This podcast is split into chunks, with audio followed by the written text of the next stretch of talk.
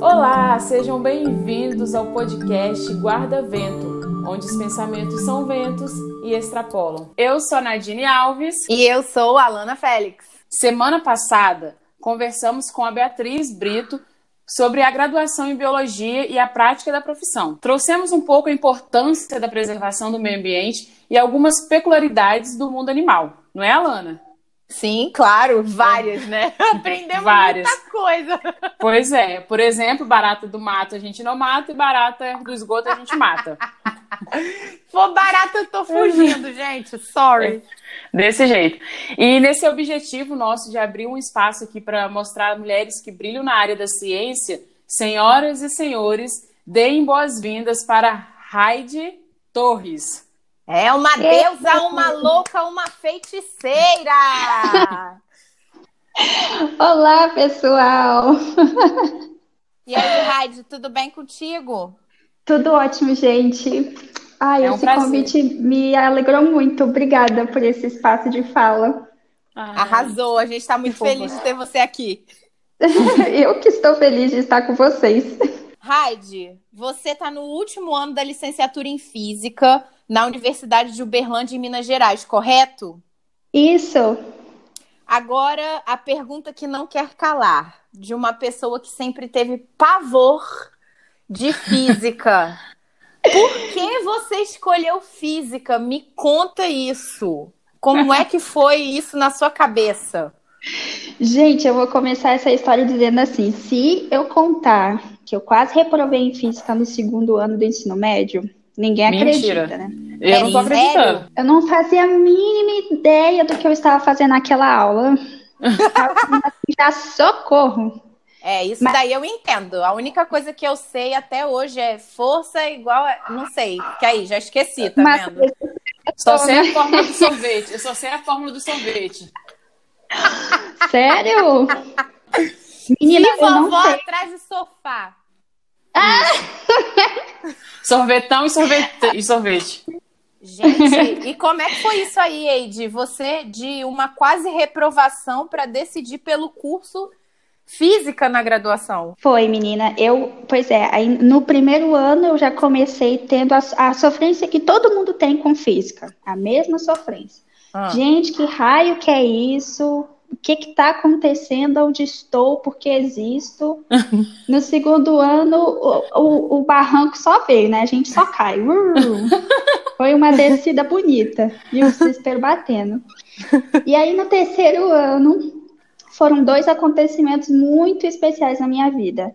Primeiro, é, eu, eu comecei a cursar mecânica né, no, no IFES, o Instituto Federal do Espírito Santo, Uhum. E mecânica é muita física, né? Física aplicada.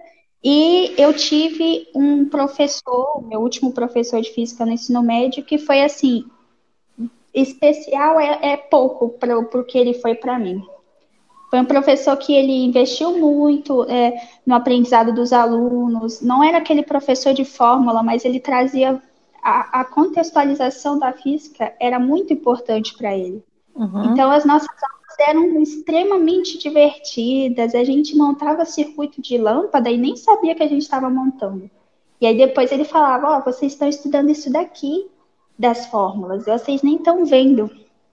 E aí eu falei: caramba, olha como pode ser incrível estudar física.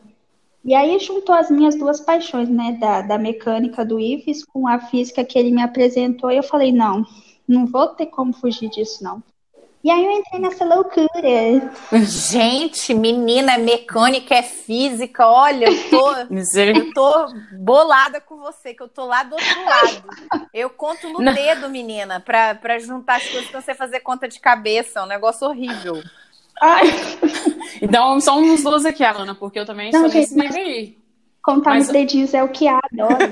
ah, então tá bom. Sabe por isso? Ó, eu, eu falo, era pra mim o quarteto, né? Física, biologia, química e matemática eram as quatro disciplinas minhas no ensino médio que eu só fazia para passar. Na época era 60 o mínimo, não sei se isso é ainda. Eu, se eu tirasse 60, eu tava feliz. E eu, tipo assim, eu sou muito chata, eu gosto de tirar nota alta. Só que ah. essas aí eu falava, deixa o quarteto fantástico aí sozinho. Nossa. Mas, Eide, você tocou numa coisa que eu achei interessante. E a gente tá chamando você de Eide, de Raide. Depois ela vai explicar pra gente o que tá acontecendo nos jogos. Depois ela vai explicar o motivo disso tudo. Mas, gente. Mas explica. Deixa eu tentar é, então, você falou de uma questão que eu achei interessante, que você falou do professor, e que as pessoas que nos ouvem aqui falam que é, é, sabe que eu e a Lana defendem muito essa questão da educação, né?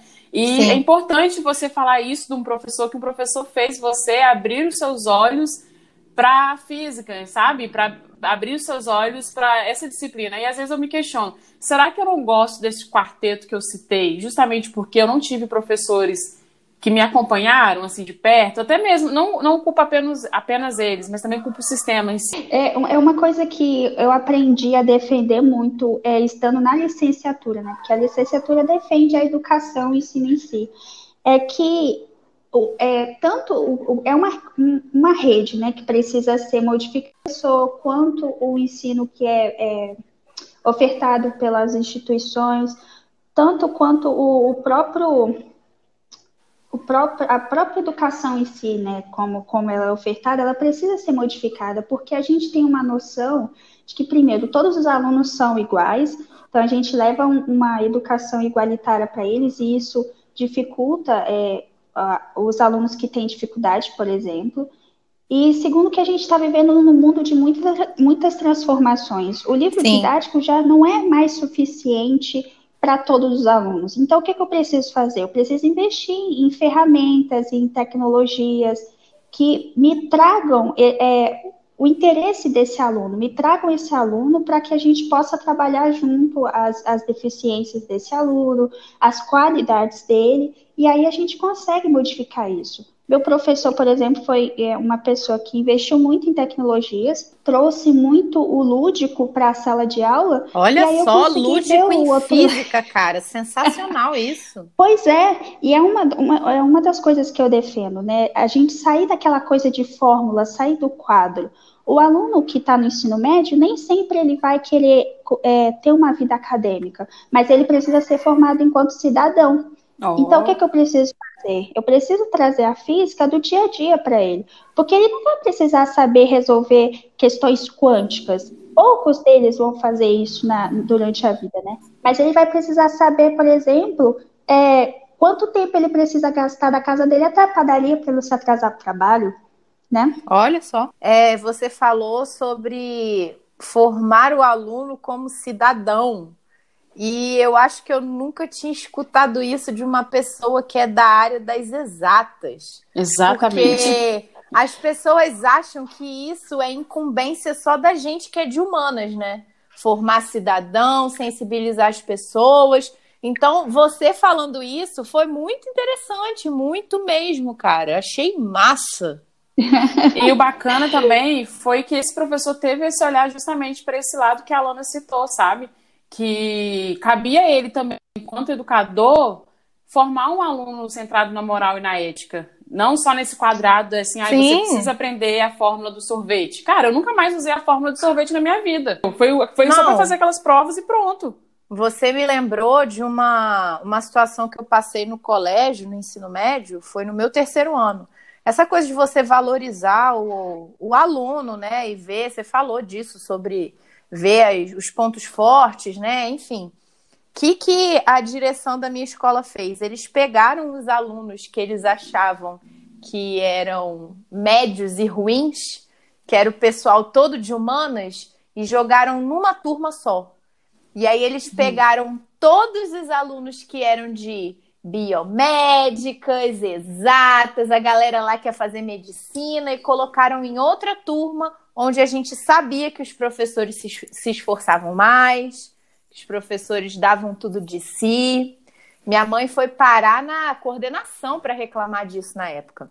Caramba. E a gente viu que, assim, todo mundo que estava na, na sala comigo era o pessoal de história, era o pessoal de jornalismo, era o pessoal de letras.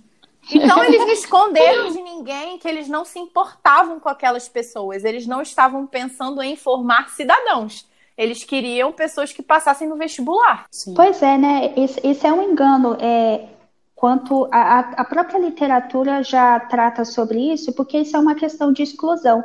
A gente tem até uma, uma ideia de quando a gente fala de inclusão, né, a gente pensa já na deficiência, que é um outro tema. Mas a exclusão, ela acontece nesses casos também, porque a gente tem a falsa é, noção e a falsa esperança de que, por exemplo, tendo esse caso, juntando todos os de humanas juntos, todos os exatas juntos, a gente vai potencializar essas qualidades, né? Mas a vida não é só feita de exatas, a vida não é só feita de humanas. E como que esse cidadão vai se é, portar né, di diante das situações que não dependem só da área que ele tem maiores qualidades? Exato, que ele domina. Nossa, Ed, feiticeira da física. Arrasou aqui.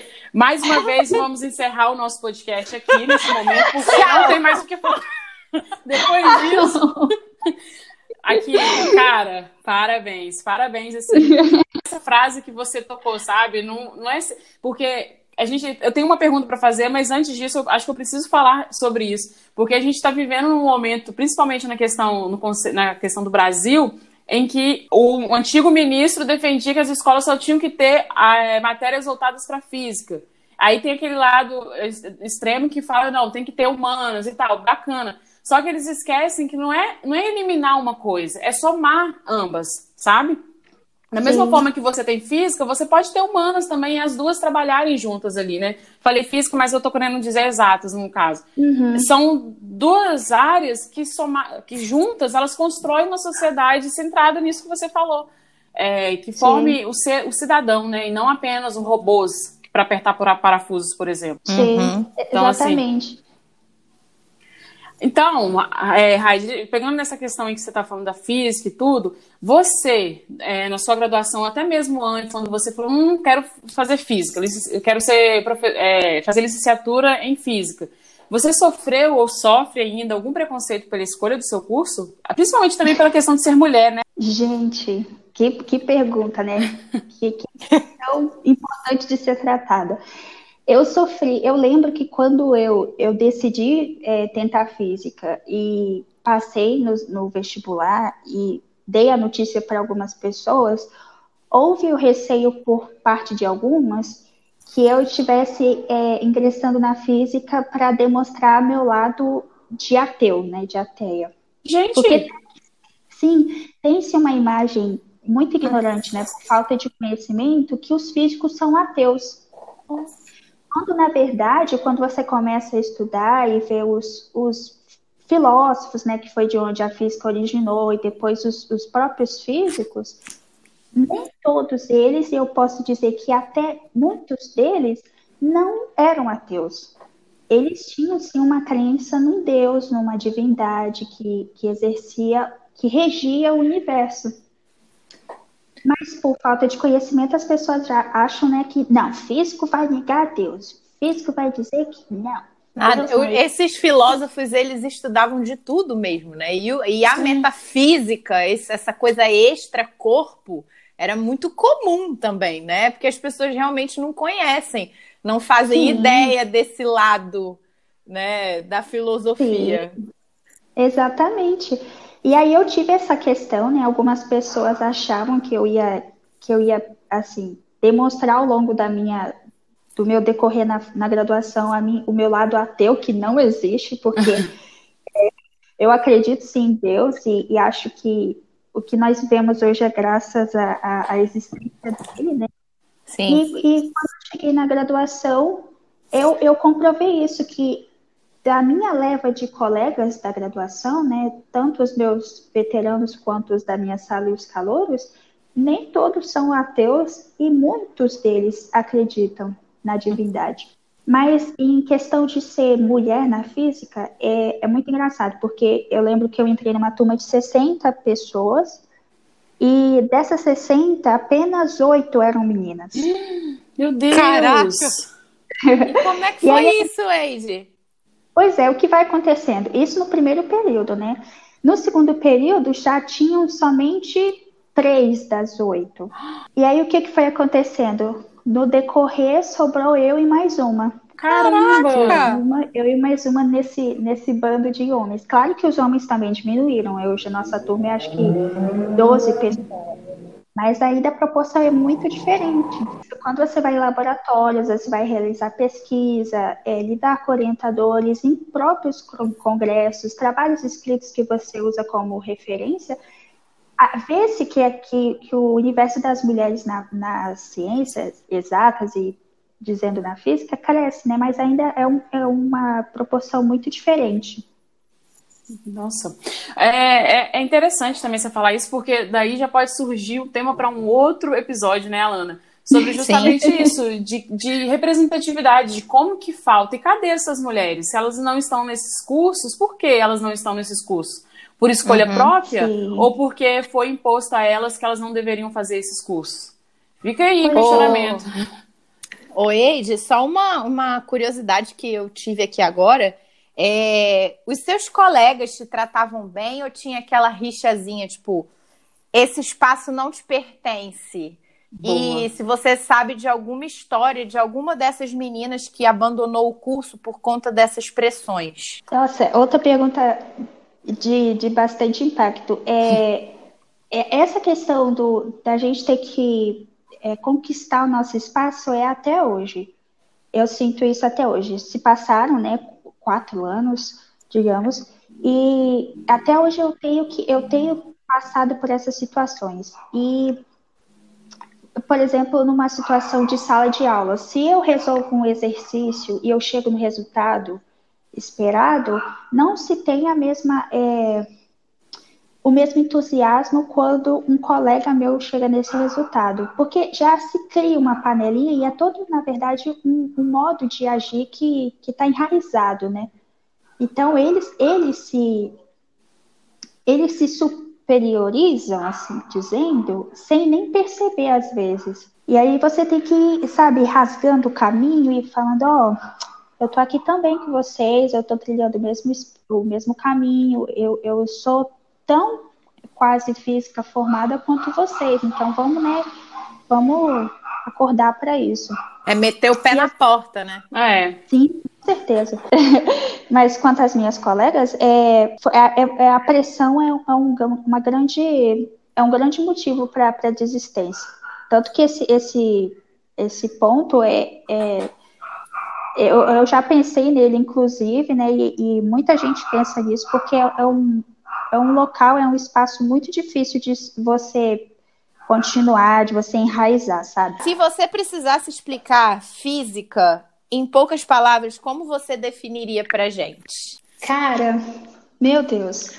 Eu acho que eu falaria assim pra, que para lidar, sabe, com a física, com o mundo da física, você tem que ter muita muita cabeça assim, muita uma mente forte no sentido de estar preparado para lidar com coisas que você nunca imaginou que ia lidar, sabe? Você Sim. tem alguma dessas histórias é aí para dividir com a gente, assim, de é, coisa que você não esperou que fosse acontecer, que você queira dividir?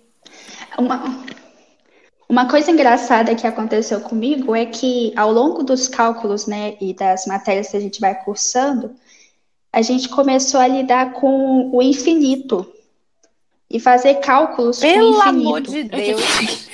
Aqui, você consegue traduzir pra gente? Coloca a tecla SAP aí, por favor.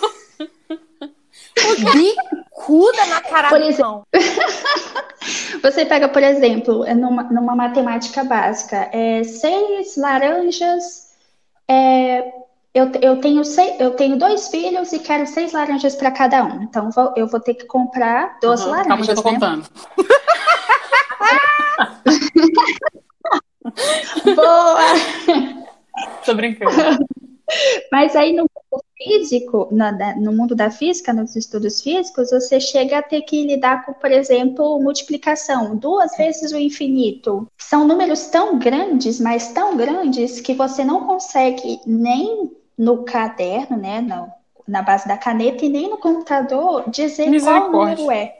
Ele passa do milhão, do trilhão, assim, bonito. Trilhão é, é, raspinha dele. Ele é infinito mesmo. E aí que eu comecei a ver, caramba, que loucura, onde que eu me meti? Meu Deus, eu tô impactada. E foi assim. Não, aqui, eu tô olhando, eu vou indicar um livro no final, mas eu tô olhando pro livro aqui, e o livro, na capa dos livro, do livro tem uns números, eu tô, tipo, viajando aqui.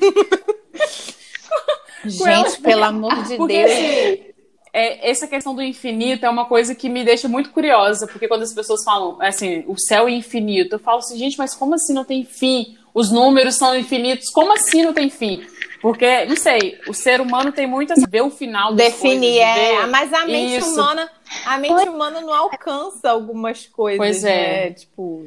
Pois é. A Ed eu tô tá tentando aqui. aí. Pois é. Menina, eu sigo tentando conseguir, vou deixar em branco a resposta. Se alguém achar, por favor, escreva uma carta pra gente, tá? Deixa na sua caixa postal. Nossa! pra hoje. Que bacana. E assim, é, deixa, você tentou explicar pra gente, né, a questão da física e tal, mas o que, que a física em si estuda? A física, ela estuda os, os fenômenos, assim como é, a nossa irmã química e a biologia estuda os fenômenos da, da natureza, né? Como que a natureza se comporta, quais os fenômenos que deram origem às situações que a gente vive, a, a, a nós próprios, né? Porque nós somos biologia, química e física, hum. tudo junto na nossa composição.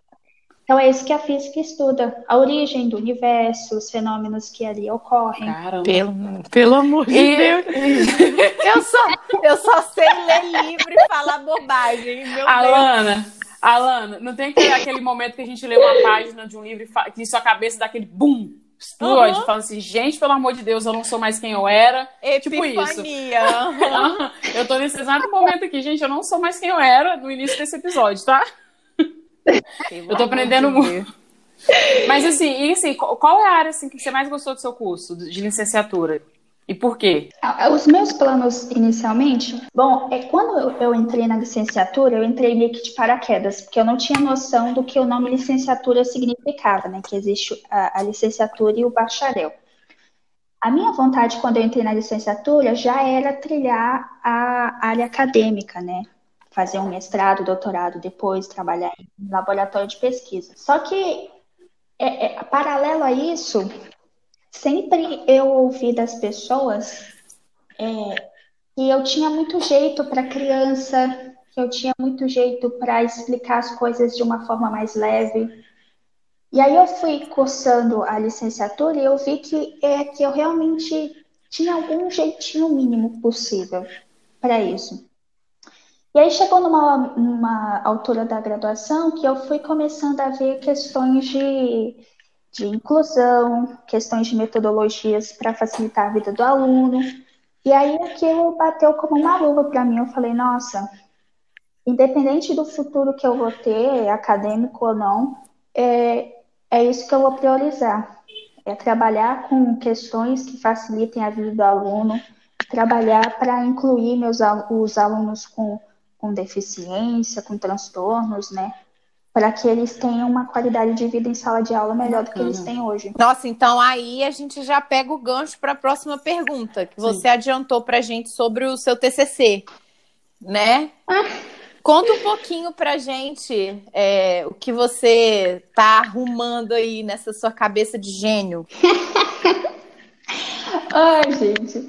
Bom, é, eu tenho, eu tenho na família a experiência de um tio com síndrome de Down. E aí, todo, o tempo todo que ele esteve próximo a mim, ele falava sempre brincando: Ah, estou estudando, estou fazendo minhas matérias direitinho, vou passar de ano. Porque ele estava uhum. na escola, né, como uma atividade tá? É, e ele estava ali feliz. E aí eu fui entrando na graduação e fui vendo esse, essa questão de eu conseguir é, chegar até os alunos de uma forma mais suave. E aí eu pensei, gente, já pensou se eu conseguisse ensinar, né, levar a física para o meu tio? Que alegria que seria ver ele falando que, ai, se eu, se eu tô correndo, eu tô com uma velocidade maior, ou se eu tô quietinho, então eu tô com uma velocidade zero sabe? Coisas básicas, mas para mim faria muita diferença ver meu tio falando isso. Só que eu tenho a distância física dele, né? Que me atrapalha um pouco nisso. Então pensei, gente, se eu não consigo chegar até o meu tio, eu vou fazer algo pela pela população do meu tio, né? Pelo pelo nicho que ele que ele está inserido. E aí eu comecei a trabalhar com uma professora minha com inclusão de surdos que é uma outra área que eu também gosto muito. Eu sempre gostei muito de ver pessoas, intérpretes, né, é, fazendo a interpretação da Libras, a tradução da Libras. E aí eu comecei a trabalhar com isso. E aí meu TCC segue agora na linha de trazer essa inclusão é, do surdo e do deficiente em geral para o museu. Uau! Que se a gente parar para pensar, os deficientes, né, e os ditos especiais, esse termo nem é mais tão aceito assim na, na bibliografia, eles não têm acesso à cultura, lazer, é muito difícil você achar um lugar acessível uhum. para eles. Então, a TCC vai vir assim de encontro a isso, né? Eu vou fazer uma pesquisa de quais museus é, têm essa acessibilidade, vou fazer de quais museus têm essa acessibilidade, de quais museus estão é, dispostos a fazer mudanças, porque a acessibilidade tanto física quanto é, de, de comportamento são, são é, coisas que demandam tanto tempo quanto é, investimentos, né? Não é uma coisa assim de piscar de olhos. E aí meu TCC vai, vai ser isso, fazer um estudo de quais é, locais aqui na região eu consigo levar uma pessoa para ter uma experiência bacana, legal gente. dessa. Que bacana mesmo. E acho que semana passada também nós falamos sobre isso, né, Alana, que a ciência ela surge também para resolver problemas que vão surgindo ao longo da vida. E Sim. às vezes a gente não se dá conta que talvez as soluções que a gente tem para muitos problemas hoje foi porque alguém lá atrás estudou, sabe? Fez um TCC sobre isso, defendeu uma uhum. tese, uma dissertação sobre isso. E é legal você falar isso, esse trabalho que você está desenvolvendo, porque pode ser uma coisa que vai inspirar os museus lá na frente a colocar em prática mesmo para inserir essas pessoas na cultura, porque elas não. É, já passou da hora, né, delas ser colocadas também para participar da cultura. Então, assim, é um TCC bem emocionante. Eu acho que deve estar sendo para você mesmo Total, escrever isso, né? É a física defendendo Sim. o direito à cultura que todo cidadão tem que ter, não importa o tipo de pessoa que você é. Muito legal Sim. mesmo, mas eu queria te perguntar como, como é que Sim. você facilitaria isso? É, é o que? Você vai fazer algum algum Pode objeto, um algum aparelho? Pois é, é, quando eu estava fazendo a iniciação científica, eu trabalhei com os surdos dentro da sala de aula, né? A relação dele em sala de aula. E aí eu até consegui chegar com o meu grupo de estudos a realizar um material acessível aos surdos é, daqui da região. A gente conseguiu montar um material de estudo de Uau. mecânica, que é a matéria do primeiro ano do ensino médio. No TCC, eu já não vou ter um material uhum. físico, né? Eu não vou conseguir disponibilizar o material por questão de tempo de, de execução do TCC. Mas o meu TCC, a ideia é que ele seja um, um pré-projeto para uma próxima pessoa que seja, por exemplo, orientada pela ah, orientadora. E aí essa pessoa ela já vai ter um embasamento né, de material disponível, do que existe, do que já foi feito, e aí ela pode dar o pontapé de fazer. Muito legal. Parabéns. Depois, se você puder disponibilizar para a gente ler, eu vou adorar. Tomara que eu consiga entender isso que eu ia falar. Qualquer coisa a gente grita. Ajuda aqui. O que você quis dizer com isso? Tô zoando. Mas aqui, inclusive Ai, hoje, é, eu tava pensando é, que eu falei assim, gente, se eu tivesse a maturidade que eu tenho hoje na universidade, eu ficaria mais tempo na biblioteca e me dedicaria mais, sabe? Eu acho que eu podia ter me dedicado mais e eu passaria mais tempo na biblioteca da UFES porque era um lugar que eu gostava muito, mas enfim, se acaba no dia a dia passando. E você, o que, que você falaria assim, que você fala, nossa, eu poderia ter feito isso com mais afinco na graduação e não fiz porque você também adiantou pra gente que você já tá no final, né? Até mesmo para quem tá nos ouvindo, que tá na graduação e fala, olha, vou começar a dar atenção mais para isso. É, uma coisinha, é, quem é aí do Espírito Santo e tem acesso à UFES, eu também sinto falta da biblioteca da UFES, maravilhosa. Então, enterrem a cara na biblioteca da UFES, que ela é muito boa. Mas Quanto à minha graduação, é, o que eu sinto falta é, na minha graduação, um, um erro que eu cometi e que eu não cometeria novamente, mas é questão de personalidade também.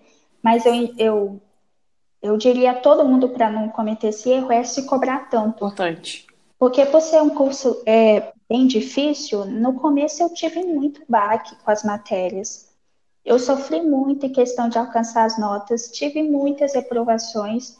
E eu peguei aquilo para mim e tomei, sabe, como o veredito final. Não, gente, eu não vou ser uma boa cientista. Tô reprovando na matéria do primeiro período. Quem que vai ser eu?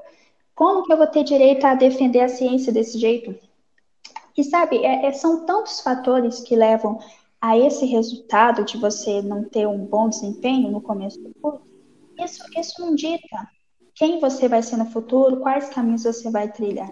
Então, eu voltaria no tempo e, e faria diferente, sabe? Eu, eu sentaria com mais calma, eu me cobraria menos, eu prestaria atenção no que estava acontecendo comigo e quais eram as mudanças, né? Porque é muita mudança que você tem, tanto quanto aluno de graduação, em geral, quanto numa área tão difícil que eu, que eu me enfiei, né? Isso. Assim, eu acho que as incertezas durante o curso, assim, acho que em qualquer área das nossas vidas, né? Mas elas sempre vão vir. Eu, eu tive, no segundo período, eu tive uma crise que eu achava, assim, que eu não sabia fazer pergunta. E para o jornalista, o jornalista tem que saber fazer pergunta, né? Porque é a nossa, é a nossa matéria-prima, é a nossa mão de obra ali. Se eu não souber fazer uma pergunta, Gente, deu uma crise, eu dei uma crise que eu lembro até hoje que eu precisei no supermercado com uma amiga minha e eu falava com ela, eu preciso desistir porque eu não sei fazer pergunta. Aí eu ficava testando. Eu fiz uma boa pergunta? Eu fiz uma boa pergunta? Eu tive muito Nossa. crise no segundo e terceiro período, porque eu falei assim, gente, como assim eu não sei fazer pergunta? E hoje tá, tá aí, né? Tô eu aprendendo todos os quinto. dias. Ah. Eu tive no quinto, cara. Comecei a ver a, o meu boletim, as matérias que eram de jornalismo mesmo, eu era, tipo, razoável. E eu era boa, tipo, nas coisas, tipo, é, revista, é, sociologia, psicologia. Filosofia. Eu era boa nessas coisas. No jornalismo mesmo, lá, o lead, onde, quando, quem. Nossa! meu professor, o professor de jornalismo impresso, ele acabava com as minhas matérias, ele só queria postar minhas crônicas, porque eu era ruim demais. Pois é, no, eu, comigo isso aconteceu do segundo para o terceiro período. É, eu acho que algumas pessoas lembram disso, mas eu tranquei o curso e voltei para minha cidade, né, que é Vila Velha. Voltei para para minha casa, porque eu, eu, eu parei e, e, me condenei. Eu falei, ó, você não vai ser uma boa física, nas matérias de física você está sendo uma vergonha, nas matérias de didática você está indo bem, mas a física que é bom você tá, né? Vamos, vamos, vamos cancelar essa vida de físico? E aí eu voltei para casa e eu precisei de seis meses para poder sabe, tomar coragem de uhum, enfrentar caramba, de novo. Parabéns, meus parabéns, viu? Que bom que você voltou. Sim, que bom que você voltou. voltou. E é exemplo hoje para as pessoas. Você fala milhares de pessoas, tomara Deus que alcance milhares de pessoas. Mas é isso, é exemplo, sabe? É. De, de, superação, de falar assim: não, calma aí, eu consigo, eu dou conta disso. Sim. E, e as incertezas é aquilo que eu falei: as incertezas elas vão vir, gente, em qualquer área da sua vida. Então, o que, que você vai fazer com isso? Não é, menina? Estudar. Essa é a questão. é. Enfim. Perder os cabelos. Enfiar a dentro de um livro. Bom, a gente está chegando ao final do nosso podcast, mas antes é hora do quê? Guarda dicas! Vai que é tua, Alana. Não, não, não, não, não. Gente, então, antes de gravar esse episódio, eu estava assistindo no Netflix o documentário Anne Frank Parallel Stories. Eu vou indicar porque é bom. Eu chorei. Ed disse que não acredita que eu choro, mas eu choro. Assistam.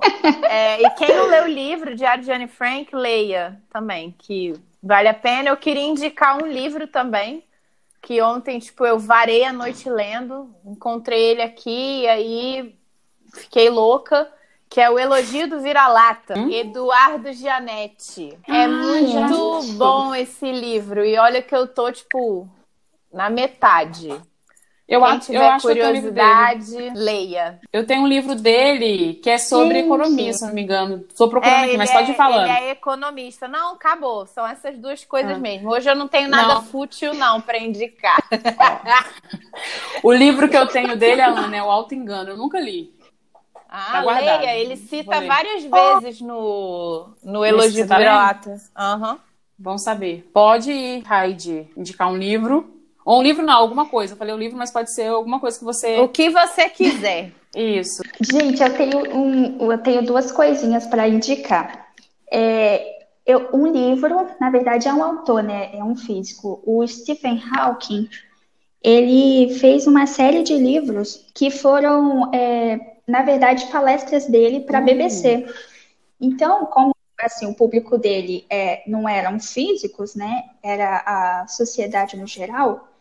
Ele teve que adaptar muito da fala dele para as pessoas entenderem. E isso faz dos livros dele bem mais didáticos do que a gente imagina que um físico hum. poderia falar. Apesar de algumas fórmulas e tal, é, eu já ouvi relatos de muitas pessoas, inclusive eu li um livro dele antes de entrar na física e ter né, conhecimento de algumas teorias e fórmulas, que pegaram e leram o livro dele e falaram: Nossa, que, que legal esse livro. Não entendi nada das fórmulas, mas a, o que ele dizia eu consegui dar uma viajadinha boa, ah. gostosa. Que é o, o livro O Universo numa Casca de Nós, do Stephen Hawking. Todos os livros dele são gostosos, mas esse, para mim, é o primor, assim, da carreira dele. Massa. E a série é, é uma série que está muito em alta. Eu já tô até esperando que vocês já vão saber qual é a série que eu tô falando. Mas é uma série que traz. É, ela traz a física mais no, no, na última temporada dela. Mas toda a história, todo o contexto te faz perceber que Primeiro, a física é bem Dark. viajada mesmo. Que... Isso! Não, eu... Menina! Pelo amor de Deus! Meu, minha cabeça tá podre até pois hoje. Pois é. Eu não conheço essa série, gente. Desculpa. Você fritou, menina? Ai, meu Deus. Hã? Não, conhe... não conheço. Gente, você Fritei, fritou um pouquinho? Fritei o cérebro, minha querida.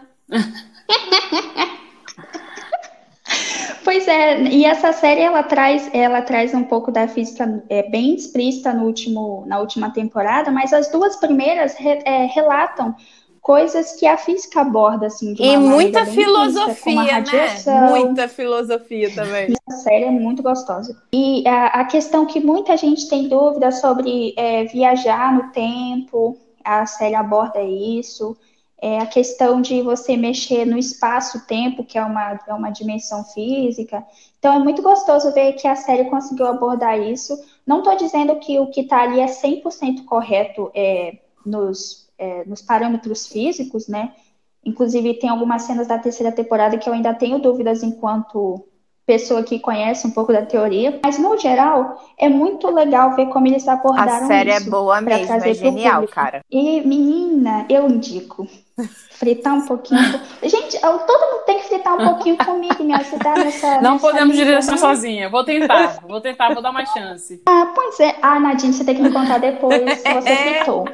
Olha, não sei se eu vou fazer, eu não vou, ser, vou tentar ver depois que eu terminar de ver algumas séries que tá na lista. Eu vou colocar na minha lista e vou tentar ver depois. Tá, mas se você quiser deixar um psicólogo assim na, ligação. E um sabão, que aquele povo é todo sujo, eu ainda nervoso. Nossa, é, é, eu acho que é por isso que eu não assisti ainda, porque eu tenho um, um negocinho.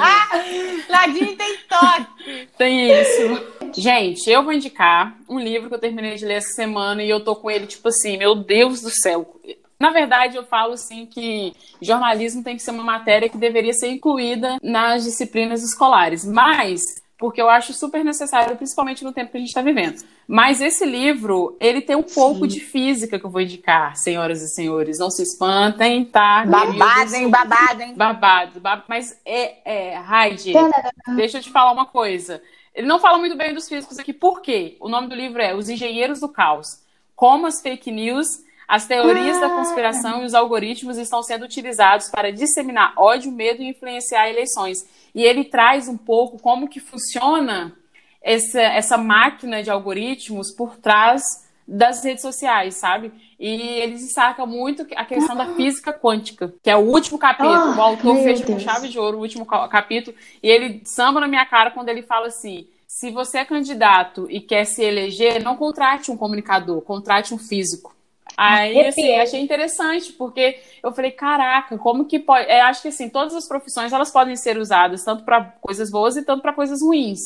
E eu achei interessante trazer justamente esse Sim. lado, sabe? De como é, é preciso formar pessoas é, com ética e moral, que eu acredito que você vai ser isso pelo que a gente acompanha. e do jeito que você falou aqui com a gente é. sobre isso, sabe? Então, eu achei interessante trazer esse livro. É, série, não, a gente não tem. A única coisa que eu tô vendo é The Crown, então é isso que eu indico pra vocês. Os, os Engenheiros do Caos. Já tô aqui colocando meu cartão Por favor. Parabéns, é. Nadine. Amazon, estamos aí pois é. com o livro. Não, eu já tô aqui. Gente, eu tô com. com eu comprei os livros esses dias, eu já tô aqui. Gente, meu livro vai chegar quinta-feira. Dois livros que eu comprei, depois, quem sabe, eu indico eles pra vocês. Arrasou. Aê! Mas é isso, a gente tá chegando ao final. É... Ah, explica o motivo que eu chamei de você de Hyde e a é, Ana eu chamou falei de você de Age também. Meu Deus! A Gente, polêmica, a polêmica. ela é gringa, ela é gringa. E o Não. nome dela tem duas pronúncias. Lidem com isso, queridos. Sim. Gente do céu. Não, olha, meus pais inventaram moda de colocar esse nome em mim e as consequências veio ah. pra cima de mim, né? A queridinha aqui. Quando eu estava no curso de inglês, eu tinha uma professora que morou na, na Europa, né, na Alemanha, e ela falou assim: Ô, oh, queridinha, senta aqui comigo. Vamos conversar. Você sabia que seu nome tem uma pronúncia, né? Que ele não é brasileiro? Eu falei, hum, é mesmo. Aí ela falou assim, ó, seu nome é alemão. E, minha filha, o seu nome é alemão. E cada esquina você encontra uma Raid lá tranquilamente. Ai, mentira, mentira que eu fui na Alemanha e não encontrei um monte de, de Raid, não. Isso mesmo. Coloca na mesa. Aí ela falou: É, seu nome tem uma pronúncia alemã e tal. Aí eu falei: Ai, meu Deus, como que eu vou fazer isso agora? Eu cheguei assim, né? Então, pessoal. Meu nome é Heidi. Até hoje, às vezes, eu me esqueço, gente. Pelo amor que de Deus. Engraçado. Pois é isso. Aí eu chamei certo e ela não chamou errado. A Nadine, a Nadine Adoro. chamou em inglês, eu chamei em português, gente. Oh. Adoro! Aqui é bilíngue, Fala assim, a gente tá, estamos Isso. Pois é, mas deixa eu... Falta o A-Day. Os meus é. alunos, meus alunos me chamavam de A-Day. Nossa, no... Já é muita aqui, é muita coisa para uma terça-feira, oito e meia da noite, tá, gente? Depois de ter uma aula de física, não dá para mim mais não. mais uma pronúncia não dá para mim mais não. Mas é isso. Gente, então, com Nossa. os olhos no infinito, né? Porque nossos além... pensamentos são infinitos, como já dizia Buzz Lightyear. que filosofia é essa? O guarda-vento vai chegando ao final. Obrigada pela presença de vocês. Eide, muito obrigada em português brasileiro pela sua presença aqui com a gente. Foi um prazer, foi uma honra. Nadine, Isso mesmo. Obrigada. obrigada também por sempre ser a parceira de boas perguntas. Você faz ótimas perguntas. Ah, coitada dela. Okay. Mas aqui eu também quero deixar meu agradecimento a, a Heidi, tá, queridos? Porque In eu sou English. alemã. em inglês. É, I'm so sorry. Um, so, um, muito obrigada por participar com a gente, tá? Por trazer um pouco de luz para esses tempos sombrios, principalmente para a educação, para o conhecimento. E sucesso. Desejamos muito sucesso para você. Muito sucesso. E é isso. Quando você estiver na NASA, você. Por favor Lembra, Lembra da daqui gente. da gente. tá bom? Gente, eu agradeço muito. Inclu inclusive, eu vou assistir agora o episódio de The Crown, que eles estão mandando o homem pra lua, gente. Bom, o guarda-vento vai ficando por aqui. Podia ser eu. Podia ser eu também. Eu queria, viu? Eu guarda... queria ir pra Jericoacoara, aquilo o quê? Bom, gente, vai ficando por aqui mais um episódio. Obrigado pela sua audiência. Eu sou Nadine Alves. E eu, Alana Félix. E dá-lhe bicuda na cara do cão. Isso. E siga o Guarda-Vento no Instagram e até a próxima semana. Beijo. Beijo.